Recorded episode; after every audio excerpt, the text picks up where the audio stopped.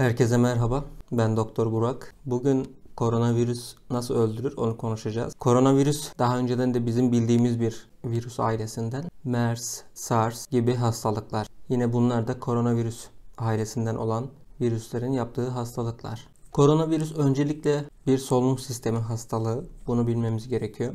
Akciğerleri tutuyor. Çoğunlukla öldürme şekli de akciğerler üzerinden oluyor.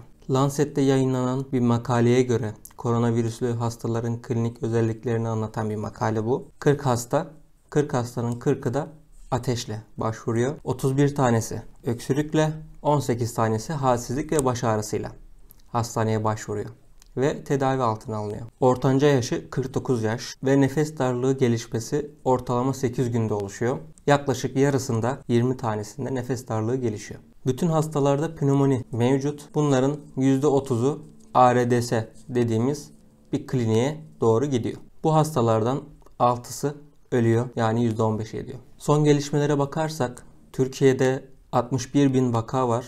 1296 ölüm. Amerika'da 587 bin vaka var. Bunların 23 bini ölüm. 170 bin vaka İspanya'da 17 bin kişi ölmüş. İtalya'da 160 bin vaka 20 bini ölmüş. Fransa'da 98 bin vaka 14 bin ölüm. Almanya'da 130 bin vaka ve 3 bin ölüm var. Türkiye'de şu an itibariyle 61 bin vaka var. 1296'da ölüm var.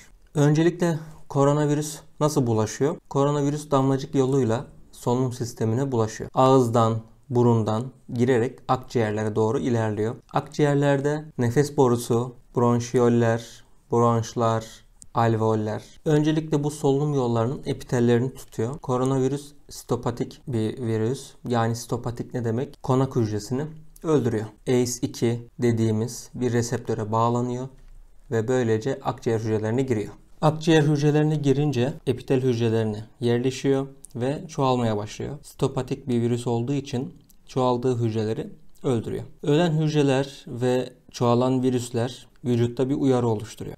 Vücudun immün sistemi buna yanıt veriyor ve sitokin dediğimiz hücrelerini salgılıyor. Olay yerine bir çeşit vücudun askeri diyebileceğimiz makrofajları, lenfositleri, nötrofilleri yolluyor. Makrofajlar sitokin salgılıyor.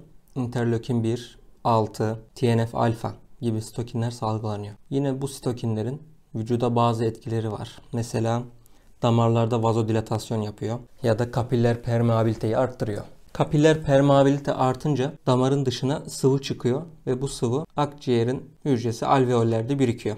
Böylece alveollerde ödem, fibrin, hiyalin membranlar oluşuyor. Buradaki kılcal damarlar pıhtılarla kaplanıyor ve böylece bir bozulma meydana geliyor. Alveolar hasar meydana geliyor. Alveollerde perfüzyon bozuluyor. Karbondioksit ve oksijen değişimi bozuluyor. Böylece vücuda yeterli oksijen gitmiyor ve yeterli oksijen gitmeyen organlar beyin gibi, karaciğer gibi, böbrek gibi vücut için önemli fonksiyonlara sahip bu organlara oksijen gitmeyince bu organlar yetersizliğe giriyor. Vücut yeterli oksijen sağlayabilmek için bir refleks geliştiriyor. Ya vücuda dağılan kanı arttırır ya da oksijeni arttırır. Oksijeni nasıl arttırır? Daha çok nefes alıp vererek. Normal bir insanda nefes alışverişi dakikada 16 ile 20 kez olur. Ama burada oksijen ihtiyacı olduğu için 30-40'a çıkabilir. Ya da vücuda dağıtılan kan miktarını nasıl arttırabilir? Zaten vücutta 6 litre bir kan var. Bunu değiştiremeyeceğine göre organlara gönderdiği kanı arttırır. Bunu da kalp atım hızını arttırarak yapar.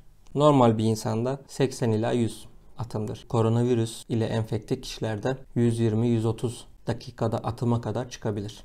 Tabi bu iki refleksin bazı yan etkileri oluyor. Nefes almak aktif bir iştir. Yani nefesi biz kendimiz alırız. Sonrasında diyafram sayesinde nefesi otomatik olarak dışarı veririz. Nefesi almamızı sağlayan interkostal kaslar ve yardımcı solunum kasları vardır. Böylece nefes alışverişimiz artınca bu kaslar da daha çok çalışmaya başlar ve zamanla bunlar yorulmaya başlar. Ve yorulunca da artık bir süre sonra nefes alıp veremez hale geliriz ve makineye bağlanmak zorunda kalabiliriz. Yine kalp atım sayısı hızlanınca kalbe de burada bir yük biniyor. Koronavirüs zaten kendisi de kalp kaslarını tutabilen bir virüs.